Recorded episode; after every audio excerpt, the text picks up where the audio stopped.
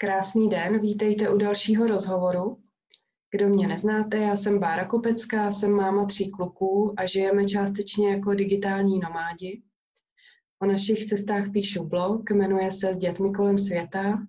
Kromě toho natáčím cestovatelské rozhovory se zajímavými ženami a taky jsem založila facebookovou skupinu Dlouhodobé cestování s dětmi, do které vás tímto srdečně zvu. Dnešní rozhovor bude o Ázii, a to zejména o Filipínách. Pozvala jsem si Hanku Seifertovou, která má dvě děti a v Ázii žije už dva roky. A kromě toho, že bydlí na Filipínách přímo v Manile, v hlavním městě, tak s dětmi procestovala různé další azijské země a třeba i Nový Zéland. Takže Hani, já tě tady srdečně vítám. Chtěla by si na úvod něco dodat? Uh, krásně to poslouchá, vypadá to zajímavě.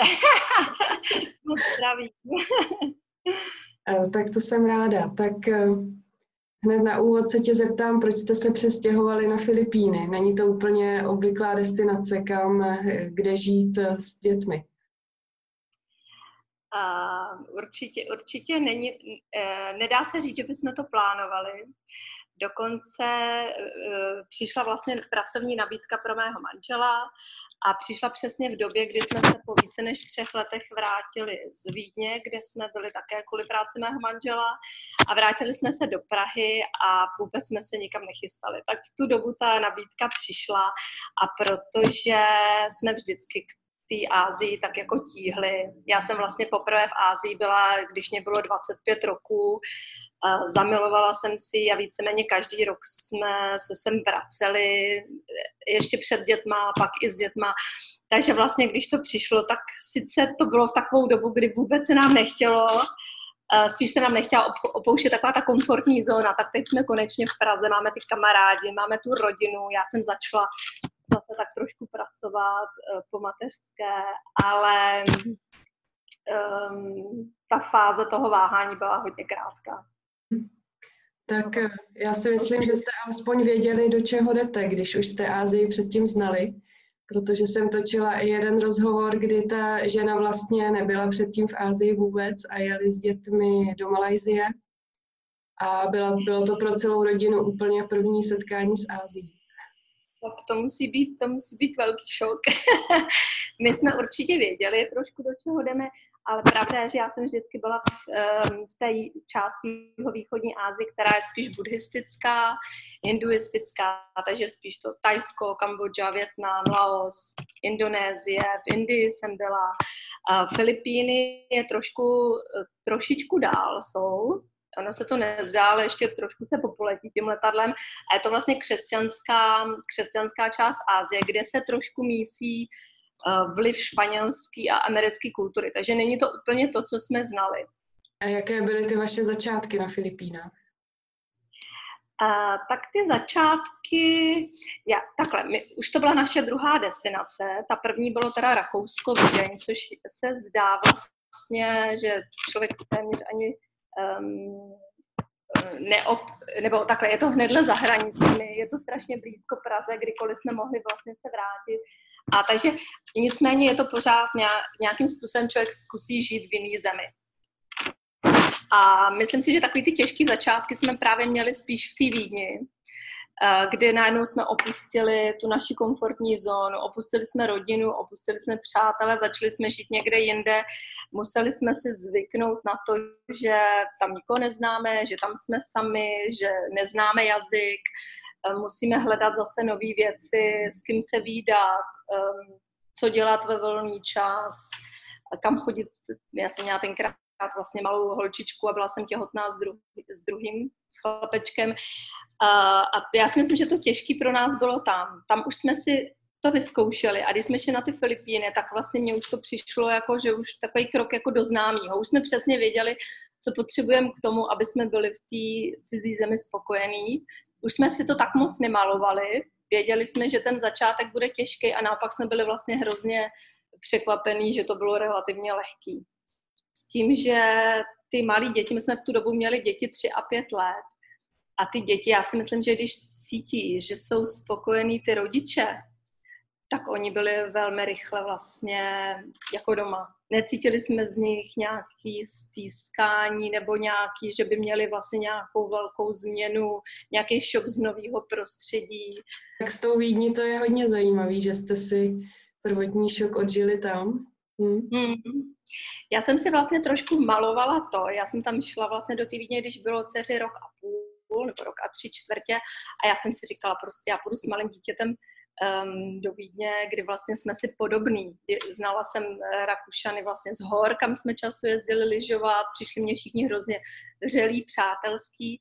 Takže když jsme eh, šli do Vídně, tak jsem si říkala, já půjdu na dětské hřiště a prostě okamžitě budeme mít spoustu přátel a budeme mít co dělat. A ono to tak úplně nebylo. Zajedno jsme přišli, když bylo mm, podzim, začalo se brzy snívat, začalo být ošklivý počasí, na to hřiště nikdo moc nechodil.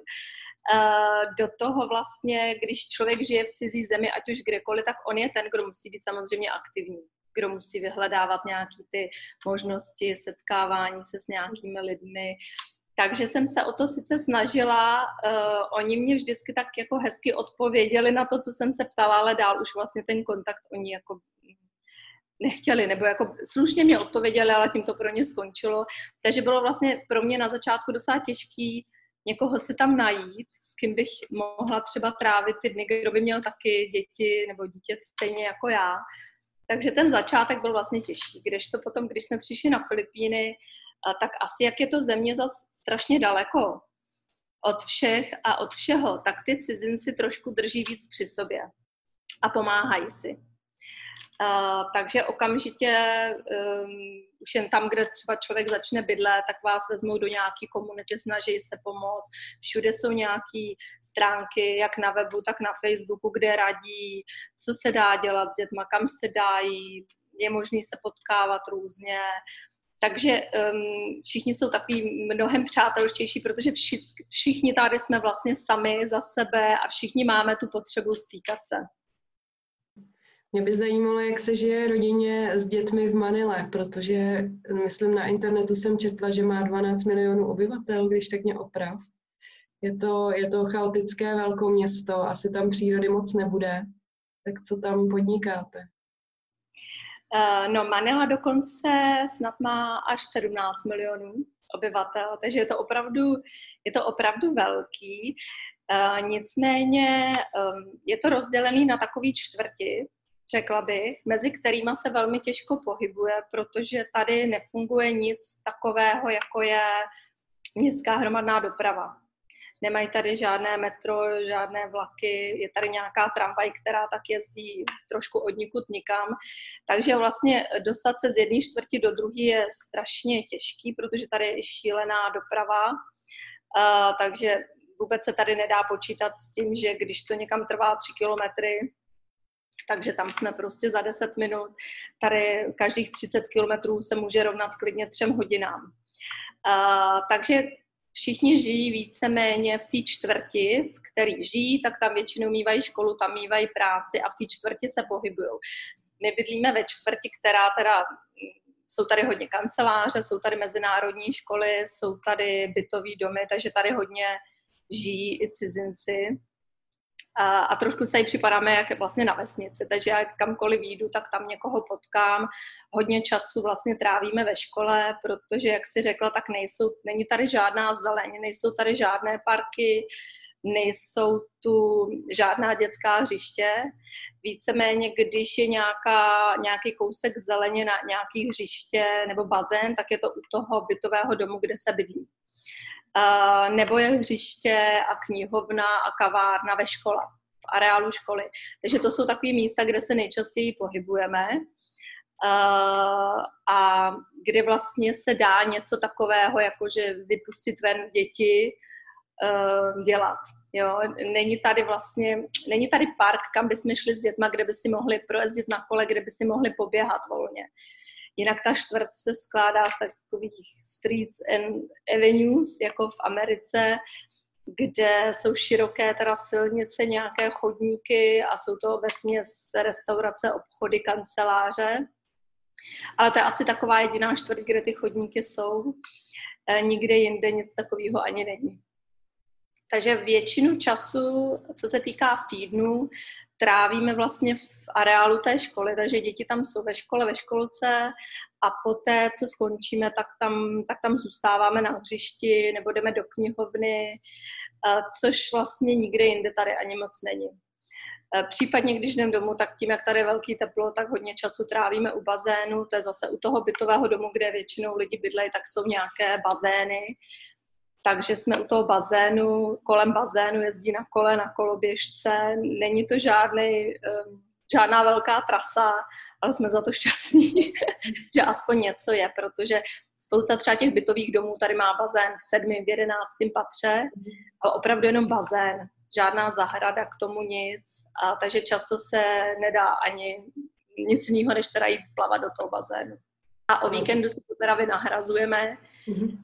cestováním, cestujeme mimo Manilu hodně, protože ty Filipíny jsou krásné, je to zelená země, je tady spousta přírody, eh, hned kolem Manily jsou nádherné hory. Um, jinak Filipíny se skládají z více než sedmi tisíc ostrovů. A ty ostrovy jsou fakt krásné. Jsou to pláže nádherný, bílý, tyrkysový moře, ale samozřejmě je strašně těžký se někam dostat.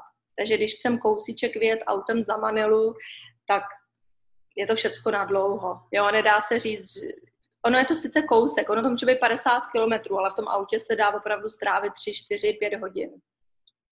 Když chceme na ostrov, tak ve směs musíme letět.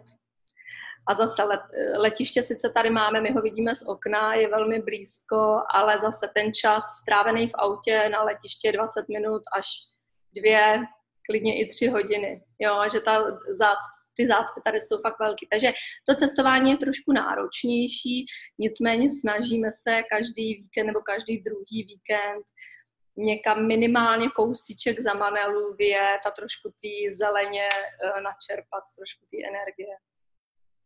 To je moc zajímavý, úplně jiný než u nás. Zeptala bych se tě ještě na větší detaily k té škole. A jak tam probíhá vyučování? Předpokládám, že je to nějaká soukromá škola, tak třeba kdybys mohla říct, eh, jaký jsou na Filipínách školy státní, soukromé. Je vůbec povinná školní docházka? Mhm.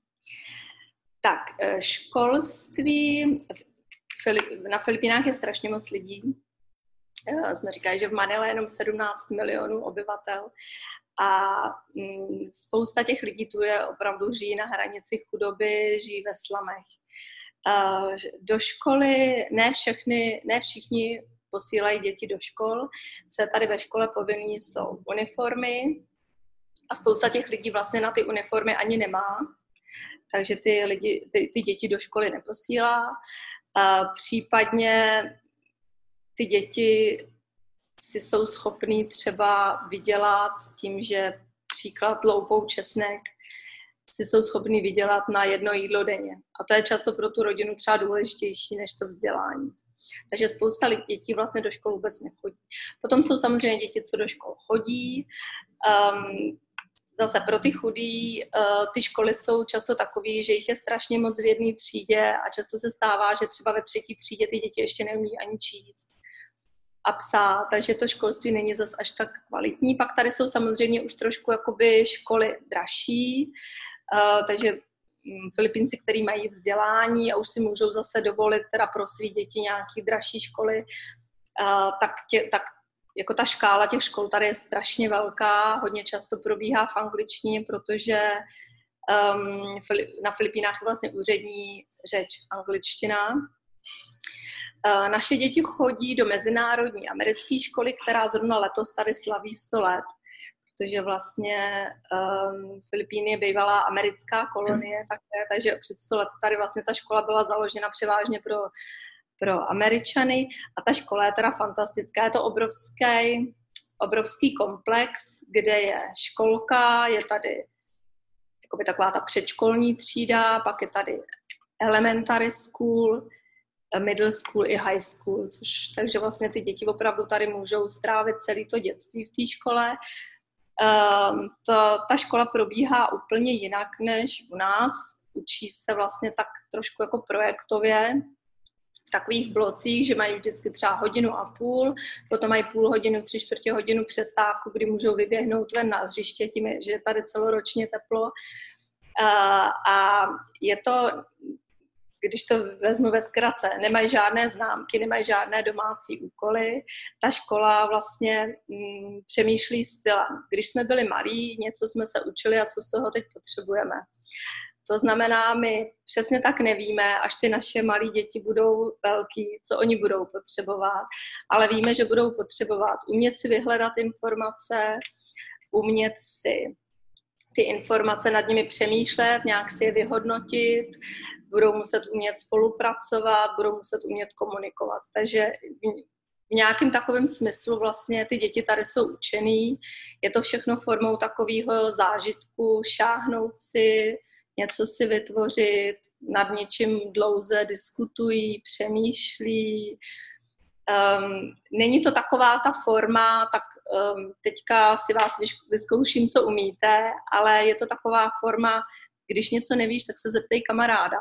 Zkuste si o tom promluvit, zkuste si poradit a vzájemně přijít třeba na to řešení. Um, je to opravdu něco úplně jiného, než na co jsme byli zvyklí my jako děti.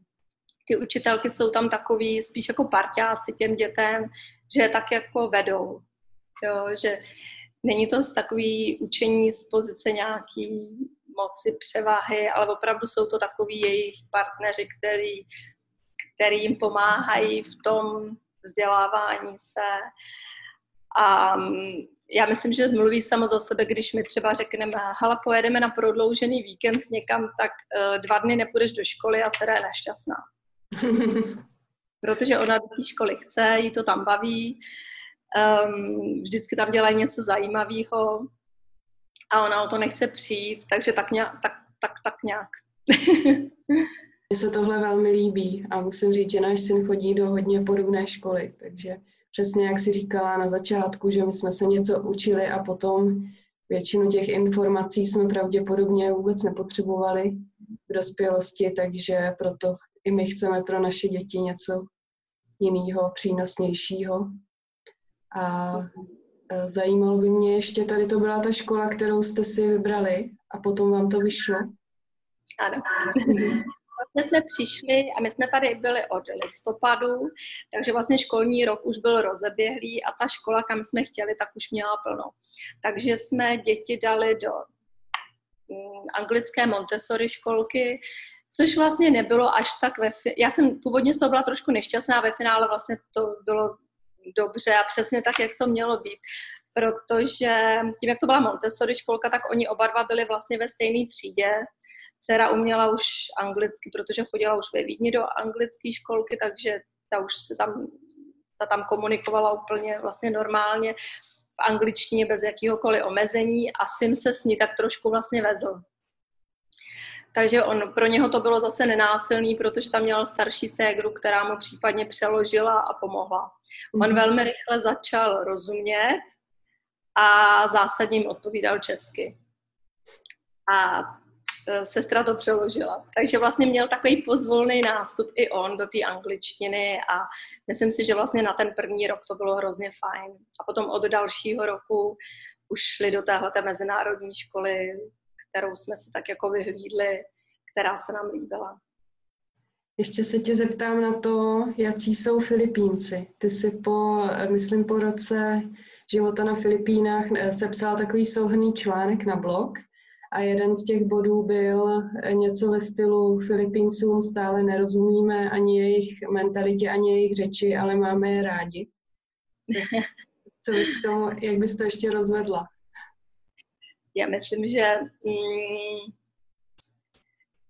je, Filipínci jsou strašně milí, vřelí, uh, neustále se usmívající, um, nechtějí, neumějí říkat ne, nejde, neumíme, chtějí ve všem vyhovět, um, mají velmi rádi děti, mají hodně velký smysl pro rodinu, ty rodiny hodně drží spolu, navzájem se podporují, um, hlavně i finančně. Filipínci jsou docela, řekla bych, pracovití. Takže hodně často vlastně oni vycestovávají ven z Filipín, nebo alespoň třeba nějaký člen té rodiny, hodně, hodně často otec, občas i maminka, nebo hodně často i maminka, vycestovávají ven z Filipín někde do zahraničí, kde vydělávají peníze a víceméně všechny ty peníze posílají potom domů a podporují, podporují ty své rodiny. Taková vlastně pikantnost je, že oni málo kdy vychovávají své děti. Většinou je to tak, že oni vychovávají své vnoučata. Jo, že vlastně, vlastně ta mladá generace, která teda porodí ty děti, tak jde i, i hned zpátky do práce, vydělává, žije třeba i v zahraničí nebo daleko od té rodiny a tu rodinu podporuje a ta babička s dědečkem vlastně vychovávají ty vnoučata.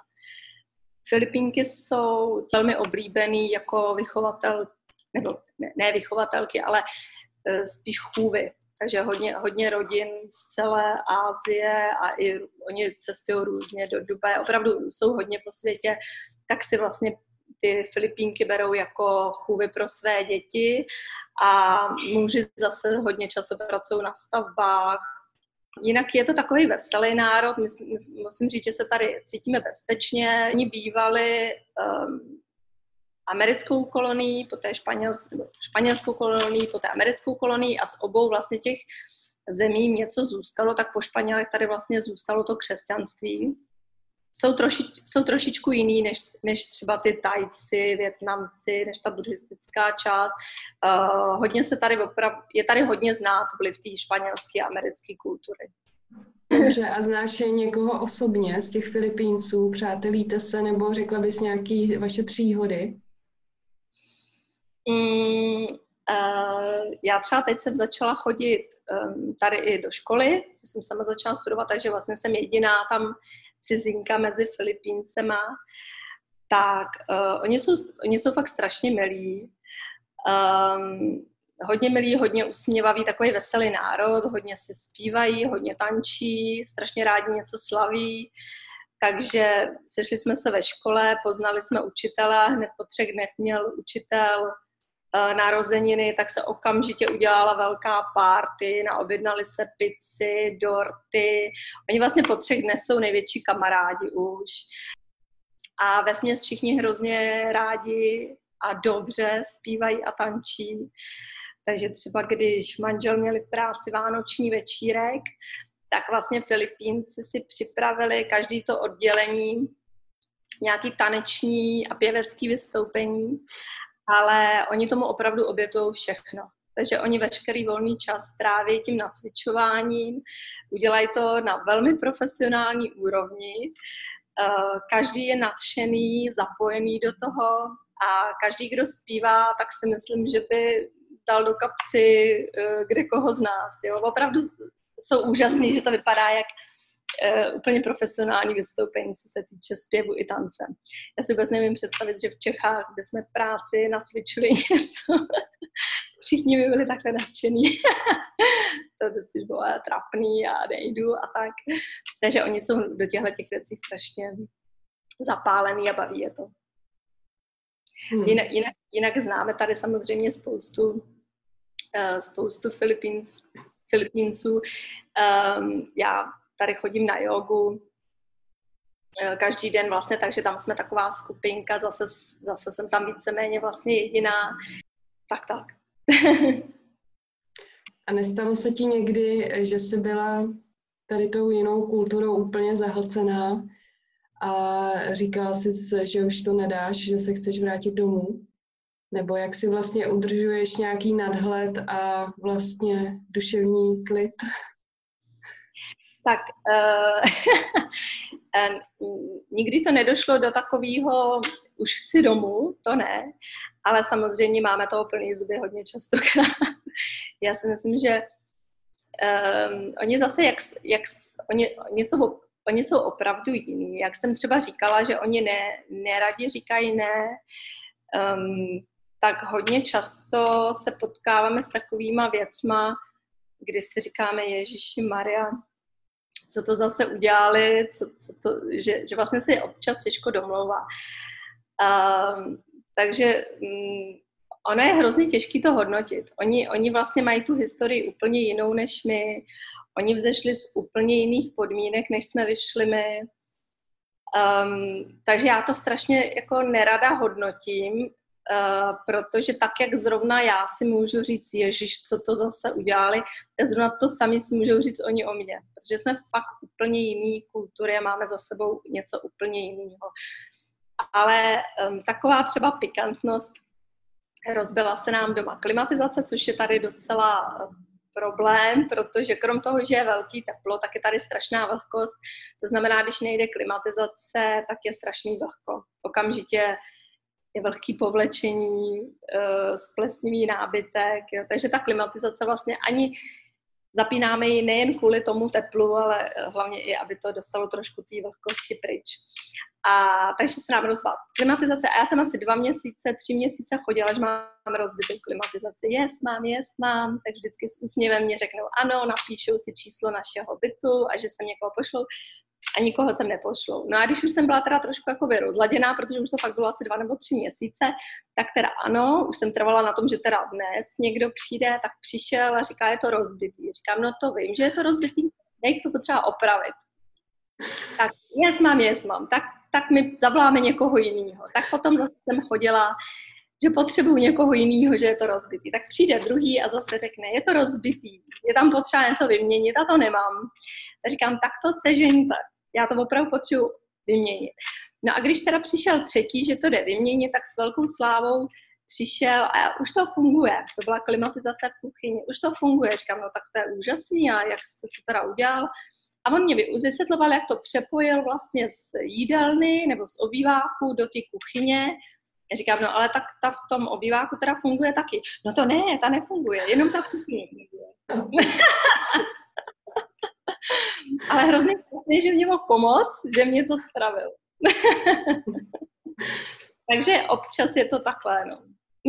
Už vám funguje klimatizace i v obýváku? No, ona se mezi tím rozbila už zase třikrát nějaká jiná. No.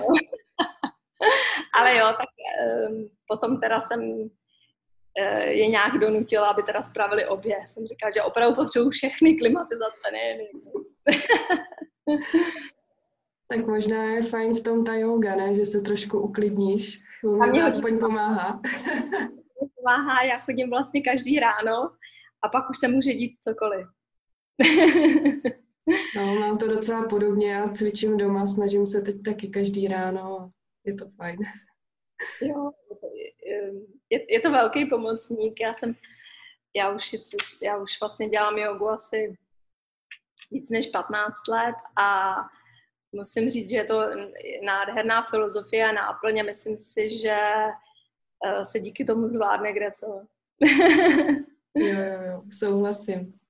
Ještě jsem si vzpomněla na ten tvůj schrnující článek a psala si tam, že bydlení už máme, ale máme tam šváby a že je hodně těžké se jich zbavit. Tak jak jste na tom a jak vůbec bydlíte? Já mám pocit, že jsem v tom článku psala i, že ty šváby tady byly dávno přede mnou, budou dávno po, po mně a ten, kdo je tady na návštěvě, jsem já, že? takže asi tak prostě eh, šváby tady žijou samozřejmě, tak jak, tak jak je to exotická země, je tady teplo, vlhko a ty šváby tu jsou.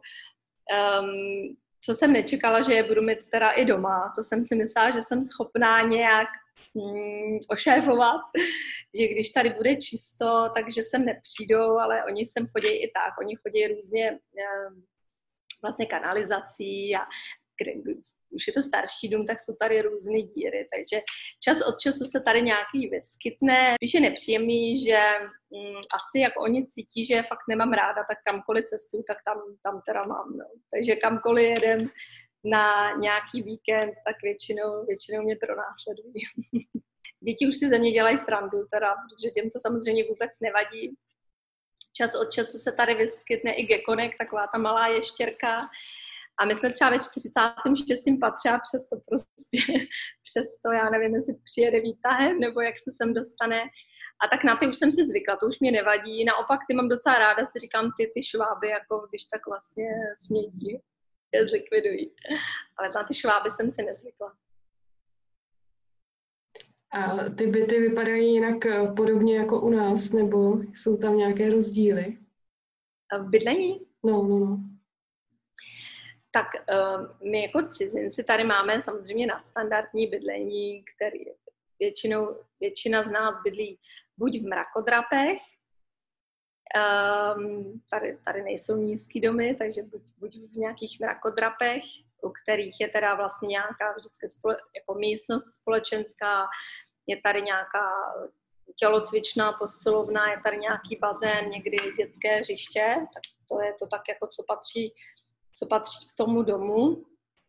Eh, a potom je tady druhá varianta bydlení, bydlet vlastně v domě, ale ty domy vlastně jsou v, takový, jako v takových vesnicích. Tady jsou, eh, tady jsou uzavřené vesnice, kde teda jsou nějaké domy um, a kam se vlastně nedostanete, pokud v té vesnici nebydlíte ale jsou zase už jakoby třeba od té čtvrti, kde je škola, nebo kde má třeba manžel kancelář vzdálený, takže pak to zase znamená nějaké dojíždění, uh, tak každý volí tak, jako na co je zvyklý. My teda jsme zvolili dům v tom jako jednom z těch mrakodrapů, protože tady se můžeme potom po té naší čtvrti tak nějak pohybovat pěšky.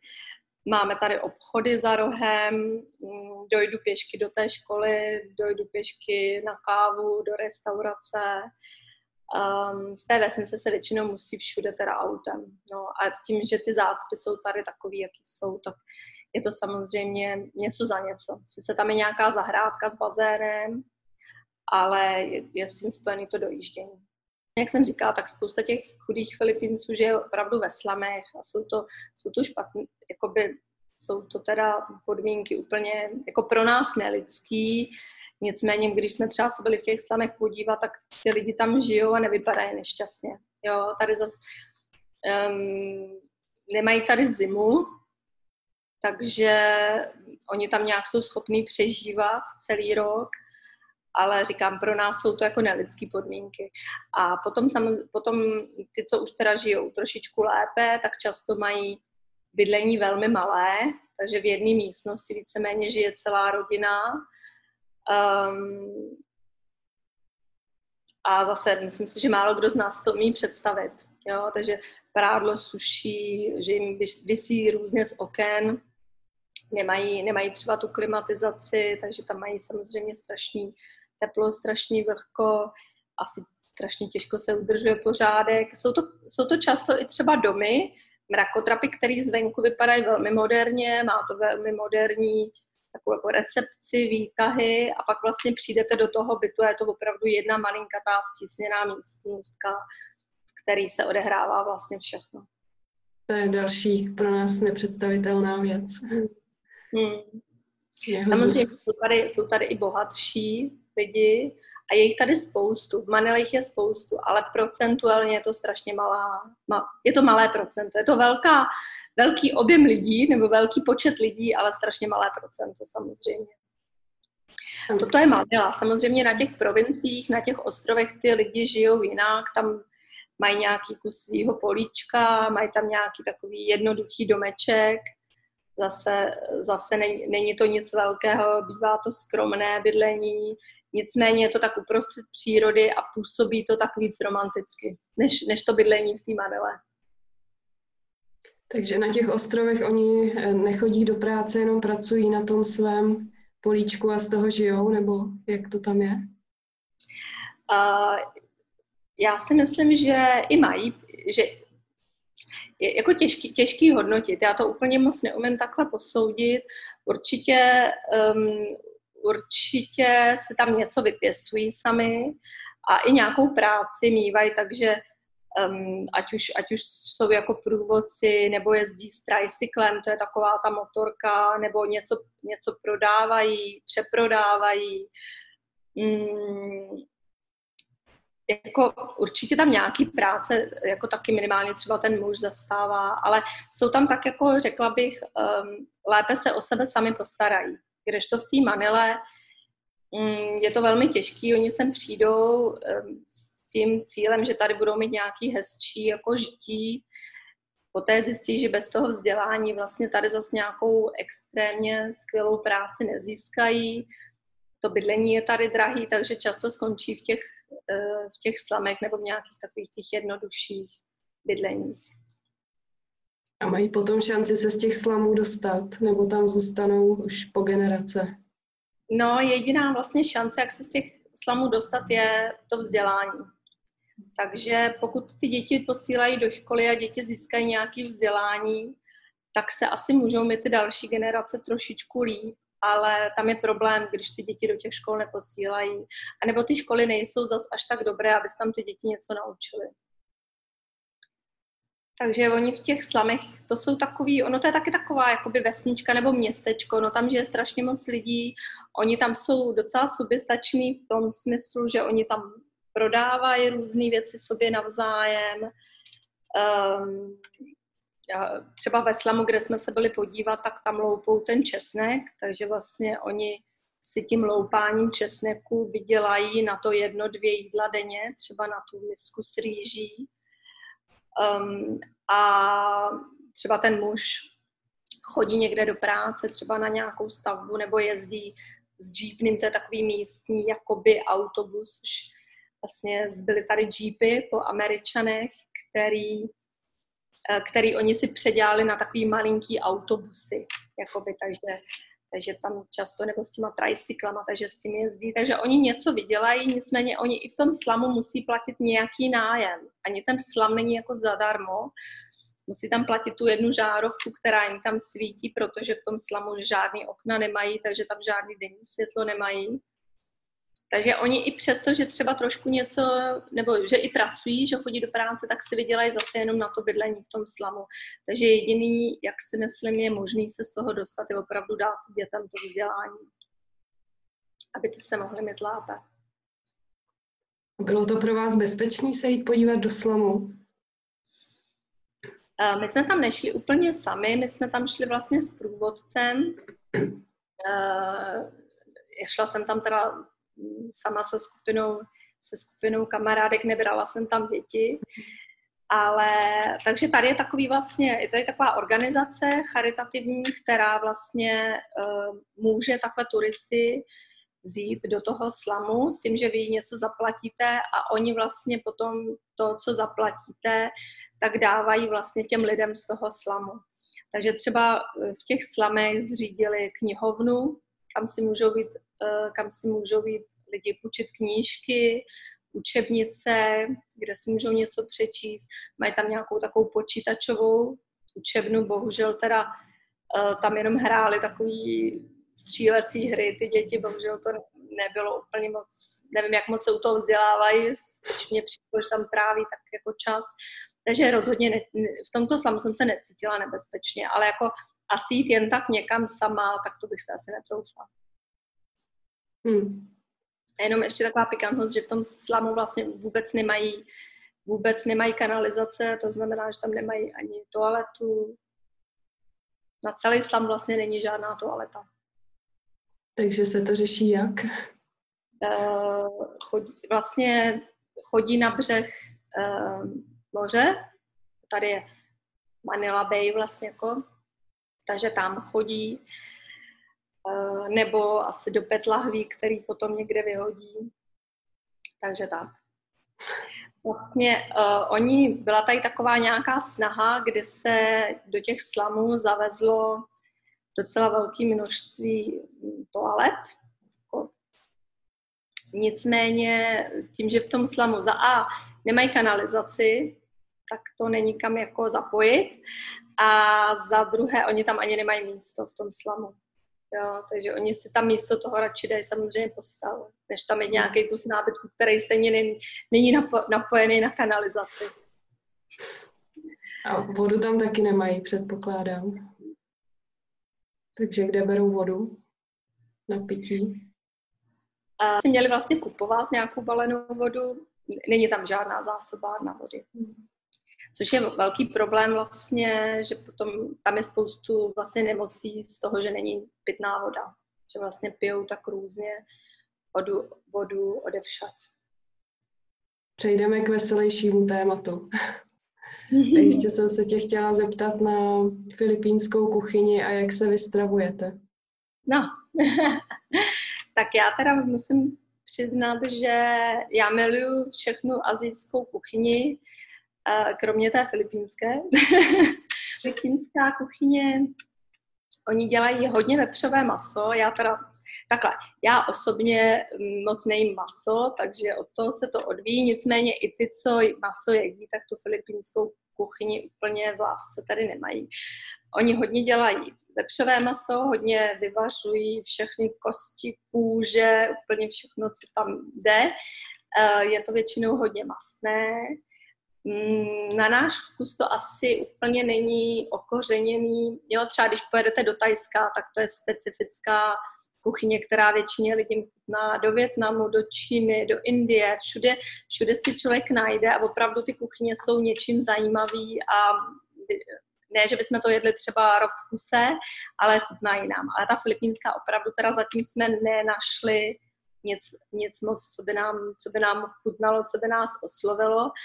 Takže já teda, mm, přestože, eh, přestože nejsem žádná kuchařka a ani už vůbec mě to moc nebaví, tak bohužel každý den musím vařit dětem vlastně do školy, obědy a o víkendech většinou, když cestujeme, tak se někde stravujeme po restauracích nebo, nebo tak, jako kde zrovna, kde zrovna jsme.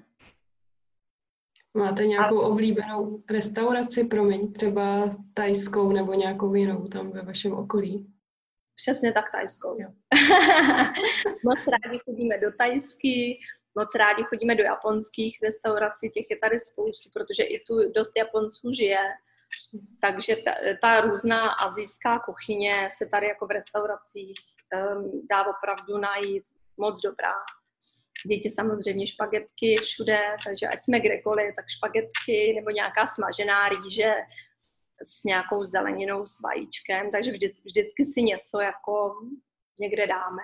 Hlady tady rozhodně neumíráme, ale um, když si teda můžeme vybrat, tak nevolíme filipínskou. A co vaříš dětem? Spíš českou kuchyni nebo dají se vůbec sehnat suroviny? Uh, já vařím takovou, takovou směsku asi, vš, a, asi všeho. Uh, suroviny se tady v Manile sehnat dají. Samozřejmě to, z čeho my jsme zvyklí vařit, tak to je tady dražší. Takže zelenina, kterou, kterou my máme rádi, květák, brokolice, papriky, rajčata, mm, to je všechno strašně drahý. Takže jenom pro představu třeba hezký květák tady um, koupíme za třeba 400 korun na naše. Takže to je opravdu, takže tyhle ty věci si čas od času dopřáváme, ale je to opravdu strašně drahý, ale dá se tady sehnat téměř cokoliv. Téměř cokoliv. Jogurty, samozřejmě síry, tak to je všechno to, co tady jako není, to, co Filipínci nejedí to nekupují, oni na to nejsou zvyklí, takže to jsou všechno většinou věci, které jsou dovážené a potom teda ta cena tomu odpovídá. Vlastně Filipínci kupují kromě teda toho masa. Filipíny je země manga. Takže tady mají strašně moc manga. To mango je tady výborný, um, zralý po celý rok, takže mango je určitě takový ovoce, který, který tady frčí a když chceme něco dovízt do Čech jako dárek, tak kupujeme sušené mango. Uh, jinak oni hodně jedí rýži, rýži maso, rýži maso. Mě to vlastně i snídají, oni nejedí jako my třeba pečivo nebo jogurt nebo ovesnou kaši, nebo opravdu rýži maso. Ještě se tě zeptám na cestování. Ty jsi o těm Filipínům už trochu něco řekla, tak nevím, jestli jestli chtěla něco ještě dodat, ale hlavně o těch o okolních zemích, kde jste byli a kde se vám třeba líbilo. Tak jakoby cestování je takový to, co se tady užíváme nejvíc, protože takový ten týden v té Manile, říkám, je takový, nedá se tady moc věcí dělat, takže my opravdu se soustředíme na ty víkendy, případně prodloužený víkendy, kdy někam vycestujeme. Filipíny, jak jsem říkala, 7, víc než 7 tisíc ostrovů a ty ostrovy jsou krásný, takže se snažíme cestovat po Filipínách a pokud někdo má rád teda krásný pláže, tak určitě Filipíny doporučujeme. Jinak kolem Manily jsou nádherné hory, takže se snažíme, pokud není úplné teplo, tak se snažíme chodit i na nějaký hajky, že tady trošku jako nějakou turistiku děláme, protože to je tady opravdu nádherný. Většinou si musíme vzít průvodce, nejsou tady žádný značený cesty, člověk nemůže jít sám, ale není problém, kamkoliv přijedeme, tak si vezmeme průvodcem a ten s náma vlastně nějakou tu trasu projde a to je opravdu nádherný. Takže jako Filipíny sami o sobě jsou na cestování krásný, Eh, je to samozřejmě trošku náročnější časově, protože, jak jsem říkala, na ostrovy se musí letět, tady okolo Manily různé ty hory, nebo i tady jsou sopky krásný, tak je potřeba jet nějakým autem nebo autobusem, všechno to zabere teda spoustu času, přestože to třeba není daleko. Teď většinou, když máme víc dnů, tak cestujeme někam úplně mimo Filipíny, Uh, takže když jsou nějaké prázdniny, snažíme se jet mimo, tak to, co nás úplně jako nadchlo asi nejvíc za poslední dobu, tak to je Nový Zéland, kde jsme byli loni, loni přes Vánoce tři týdny a myslím si, že ono nám to trošku i připomnělo takový kus jako toho domova. Jo. Viděli jsme ty hory, byl trošku jako čerstvý vzduch, Eh, nádherná příroda. Za každou zatáčkou jsme koukali s otevřenou pusou a chtěli fotit, protože za každou zatáčkou to bylo jiný a krásný.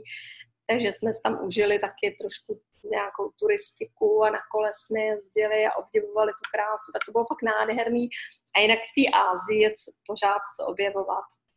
V zimě jsme byli a teď se chystáme znova lyžovat v Japonsku, uh, protože to je to, co asi nám tady chybí nejvíc Eh, podzim, zima, takový ty čtveroroční období, to, co jako v Čechách si říkáme, ježiš, to musí být krásný žít někde, kde je věčně eh, léto a sluníčko, tak v momentě, kdy to člověk má, tak mu začne chybět jaro, léto, podzim, zima.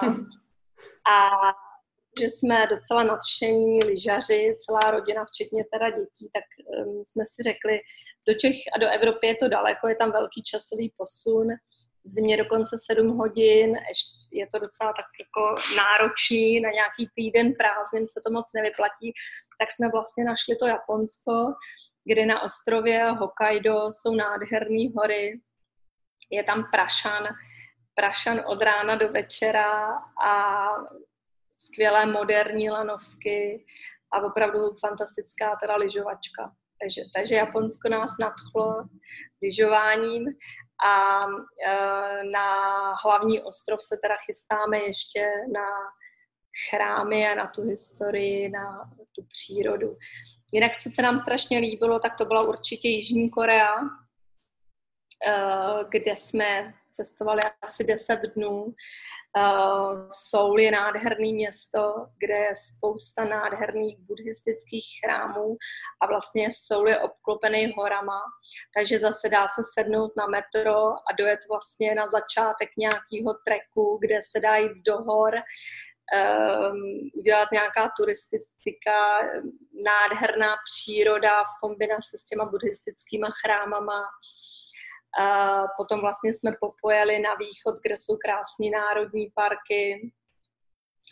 Byli jsme se podívat vlastně v místě olympijských her. Takže Jižní Korea určitě na procestování je nádherná. Uh, strašně se nám líbil Větnam, kde už jsme teda byli po, několika, po několikáte, tam jsme byli už, když mi bylo asi 26-27 let, takže to už je straš, strašně dávno, tak Větnam se nám strašně líbí. Jako, já bych řekla, že mm, ty země v Ázii ve jsou nádherné všechny a pokud někdo cítí, že by to, mm, že ho to nějakým způsobem láká, tak určitě doporučuji na cestování a myslím si, že v dnešní době kde je to všude krásně popsaný v průvodcích, na blozích, je i velmi snadný si najít nějaký cíl, kam jet. To zní opravdu lákavě. Myslíš si, že je potřeba do Ázie nějaké očkování, ať už pro dospělé nebo pro děti? Dávali jste něco? Eh, my jsme, my jsme dětem dávali žloutenku, takovou tu nemoc špinavých rukou, tak to vzhledem k tomu, že mm, to tady není úplně ojedinělá nemoc, tak to si myslím, že se vyplatí asi do těch azijských zemí. To, co tady nejvíc asi mě strašilo a straší vlastně do teďka, tak to je horečka dengue, která, která je tady docela častá. Je to vlastně horečka, kterou přenáší komáři. Říká se jí nemoc lámavých kostí, že opravdu bolí celé tělo. Strašně moc není proti tomu žádný lék, prostě to ten člověk musí nějak vydržet. Uh, jsou to vysoké horečky, um, doktoři hlídají víceméně jenom krvinky, jestli neubývají. Ono to je ve městě i na venkově. Samozřejmě víc je to v období dešťů, což zrovna jsme měli teď, ještě pořád trošku tady prší, ale už to přestává. Letos tady byla dokonce epidemie dengue, že, že byla mnohonásobně vyšší počet případů než, než ty předešlé roky. Takže mážeme se různými repelenty, stříkáme se, já jsem dokonce už dětem, protože děti to teda chytají, že když se někde vyskytne komár, tak um, na našich dětech se vždycky smlsne, takže já už jsem jim začala dávat třeba dlouhý kalhoty. Přestože tady je velký teplo, tak je to vlastně taková nejspolehlivější ochrana Samozřejmě, když je období sucha, což je přes zimu, zhruba až do toho dubna, května, tak, tak, tak to je tak to je mnohem lepší, ty komárů se tolik nevyskytuje. Eh, léto, vlastně české léto je nejhorší vlastně období. Tak ještě se tě zeptám na roční období, když jsi to teď nakousla. Je tam teda období suchá, období dešťů a v tom období dešťů prší třeba celý den, nebo jak to vypadá? No, Filipíny jsou vlastně oblast, kde je strašně moc tajfunů. Takže ročně je tady spoustu tajfunů. Třeba my v Manile ty tajfuny pocítíme spíš tak, že tady je zataženo a prší. Jo, někde na ostrově se ten tajfun může přehnat a trošku tam udělat nějakou neplechu. Tady, my jsme tady přece jenom v té Manile trošku jako chráněný, protože um, ten tajfun většinou se rozpustí dřív, než do té Manily přijde. Jsme na té opačné straně. Nicméně eh, v období dešťů je tady teda hodně zataženo a prší. Muž, někdy, někdy je to, že prší pětkrát denně půl hodiny, někdy je to tak, že mm, prší celý den, celé dny. Jo. Eh, to období dešťů začíná tak tím červnem, a pokračuje, tak teďka máme konec října a ještě pořád, ještě pořád teda sem tam prší, ale už to ubývá. Už toho ubývá. Potom je takový období, ten listopad, prosinec, kdy teda už je, když, kdy už je větší sucho a vlastně nejpříjemněji tady je tak ten leden únor, kdy, ty, kdy už je sucho a ty teploty trošku klesnou. Klesnou znamená, že v noci jdou pod 30, takže ne, že by byla úplná zima, ale některé noci si třeba 25, 24, to jsou teda výjimky, ale jsou. Takže ten leden, únor je takový, to jsou taky nejpříjemnější měsíce tady pro nás, že občas si večer třeba vezmu i dlouhý rukáv. Kamarádka tady říká, že na Filipínách jsou dvě období. Období vedra a ještě většího vedra. Takže tak. Potom třeba ten březen už začíná být teplo, duben je úplně, duben a květen je opravdu velký teplo. Mm-hmm. To už je takový, že se moc ani venku nedá fungovat. Jo, že uh, je člověk takový trošku zajatec klimatizace, kdy je rád, že teda někde zaleze do nějakého prostoru, který je klimatizovaný. Tak my se blížíme pomalu do závěru. Jak tě změnil život v zahraničí? Mm, to by asi musel posoudit okolí, ale tak samozřejmě dá to člověku takový trošku jako nadhled. Uh, přestane brát automaticky to, co je v Čechách a přestane to brát jako takovou normu, kdy, pardon, Pohodě. synovi který si přinesl uh, s nápisem Praha a tramvají. tak, uh, život v zahraničí určitě člověka změní. A je to opravdu v tom smyslu, že eh, dokud, dokud jsme v té své vesničce, městečku, v té své zemi, tak si myslíme to, jak takhle tady fungujeme, to je normální. A ono to není normální. Ono to je normální všude nějak jinak. A člověk získá takový trošku nadhled, trošku přestává hodnotit že vidí, že opravdu každý funguje jinak, každý má jiný, jinou historii, jiný zázemí, jiné podmínky k životu a nedá se, nedá se říct, toto je normální. Tak to si myslím, že dá člověku život v zahraničí hodně. Jinak člověk je daleko od rodiny, od přátel, musí trošku se víc o sebe postarat sám. Myslím si, že tu rodinu, tu úzkou, takovou to semkne. Eh, děti, děti třeba si myslím, že jsou taky asi větší parťáci tady, než, než když jsme v Čechách. Vědí, vědí že mají sebe vzájemně a jsou, tak mysl, myslím si, že pro ně, pro ně to je určitě na jednu stranu fajn, že jsou opravdu si takovou velkou oporou, jsou umějí se tak jako zorientovat v tom světě. Mají samozřejmě plynulou angličtinu, takže nemají problém bavit se s kýmkoliv, o čemkoliv. Berou to tak jako automaticky, že každou chvíli do toho života přijdou nějaký noví lidi, nestydějí se bavit se vlastně s kýmkoliv. Um, zároveň je pro ně všechno takový, jako mm, dalo by se říct, normální, až jako všední. Jo.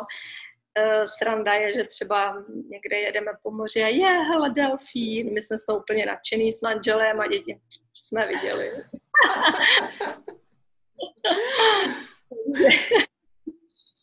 A, takže ty děti, uvidíme, uvidíme, co oni si z toho budou pamatovat, protože teď vlastně synovi je pět, čtyři, sedm.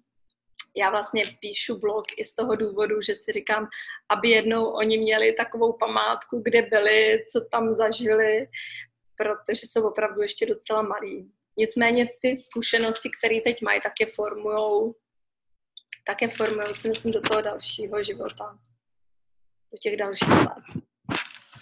Rozhodně, já to vnímám velmi pozitivně, to cestování s dětma a taky přemýšlím, jak to udělat, aby měli dobrou angličtinu, ale zatím jsou ještě hodně malí, no. My máme celých sedm, pět a tři roky. Tak. Mm-hmm, mm-hmm. Takže to máte stejný, akorát to tříletý máte na no. trošku měla jakoby strach z angličtiny už když jsme šli do Vídně, protože vlastně dceru jsme dali do anglické školky um, a říkala jsem si, že jak to tam chudin, chudinka dá, když ona jim nebude rozumět a vlastně já jsem vůbec nezaznamenala jediný zádrhel, jediný problém, něco, kdyby řekla, já jim nerozumím, nebo prostě automaticky přešla na ten jazyk. Po velmi krátké době vlastně začala mluvit a tak jako vůbec to nebyl vlastně vůbec to nebyl žádný problém, to, to, jak jsem si já myslela, že bude. A vlastně u syna to bylo strašně podobné. Oni ty děti se adaptují strašně brzy. Oni vlastně donedávna nerozuměli ani nám česky a tak, jak se asi učili od nás vlastně tu češtinu, tak tak se velmi plynule učí angličtinu a myslím si, že eh, do budoucna asi jim budou i mnohem snáš ty další jazyky, s čím spíš jako trošku vlastně bojujeme, že nám teďka do češtiny strašně dávají anglických slov, anglických výrazů a ještě říkají anglická slovička, který, kterým dají takový jako český tvár a pořádku. Takže uh, ona mě hitla a já jsem mi ani začnul. Teční mě a syn, syn takhle rachtal klíčema za zádama a říká Dorotce, Dory, slyšíš the sound of klíče? Mají to takový... Když se vypráví dědovi, tak děda říká, já ti ale vůbec nerozumím. Která to až tak nedělá. Ona přece nějaký čas v těch Čechách strávila a mluvila česky dřív, než vlastně začala mluvit anglicky. Takže ta bych řekla, že to velmi dobře rozděluje. Spíš třeba, když mluví s babičkou a teď, tak si uvědomuje, že chce říct anglické slovo, který neví, jak se řekne česky, tak se mě zeptá, mami, jak se řekne opening ceremony, třeba.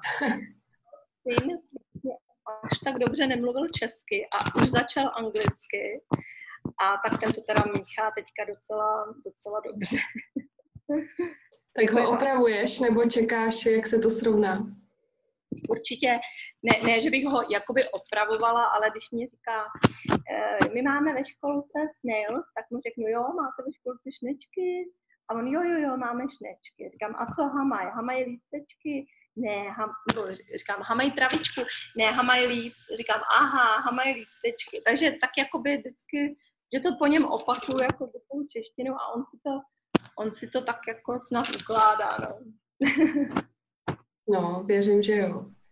Že se to, že se to časem zase úplně změní.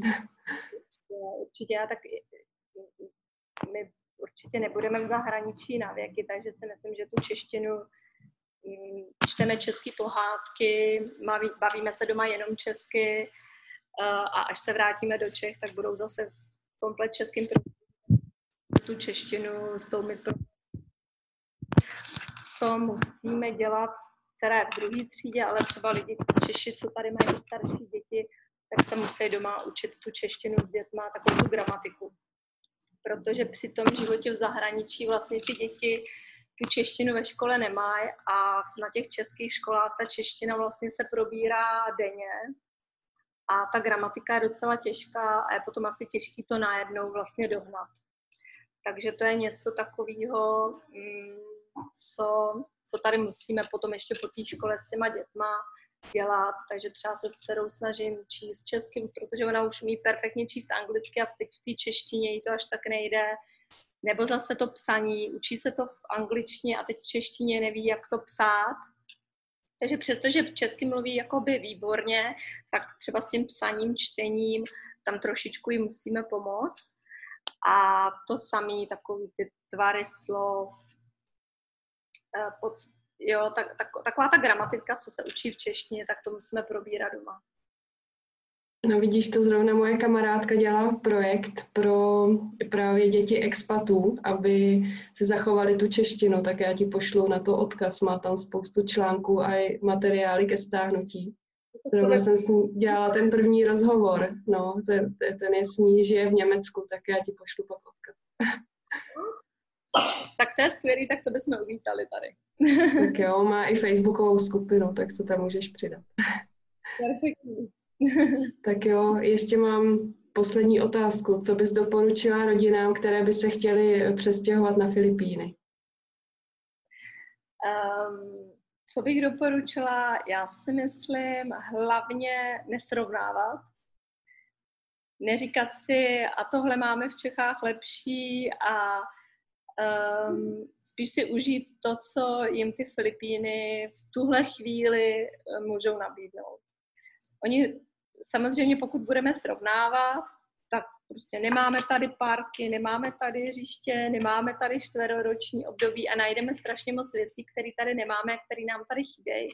Takže spíš se soustředit na to, je to nějaká časová, je to nějaký omezený časový úsek, který tady trávíme a snaž, tak se snažíme využít to, co nám jako ty Filipíny vlastně můžou dát. A neporovnáváme, co by se mohli mít doma. Tak to bych řekla, že asi nejdůležitější. Jo, jo, jo, to je skvělá rada. Myslím si obecně, když člověk cestuje, tak ji může využít. Tak jo, já ti Hani moc děkuji za skvělý rozhovor moc mě to bavilo, zase tolik nových informací, já jsem vždycky úplně nadšená po tom natáčení, takže, takže ti moc děkuju, moc si to tam užívejte. Děkujeme dě- moc. A e, ještě e, chci pozdravit naše posluchače nebo diváky. Tady ten rozhovor si můžete pustit jako video na YouTube, anebo i jako podcast který najdete pod názvem S dětmi kolem světa. Už by měl být na všech aplikacích pro podcasty, takže si ho určitě stáhněte. A pokud chcete, přidejte se do skupiny Dlouhodobé cestování s dětmi a já se na vás budu těšit zase příště. Mějte se krásně.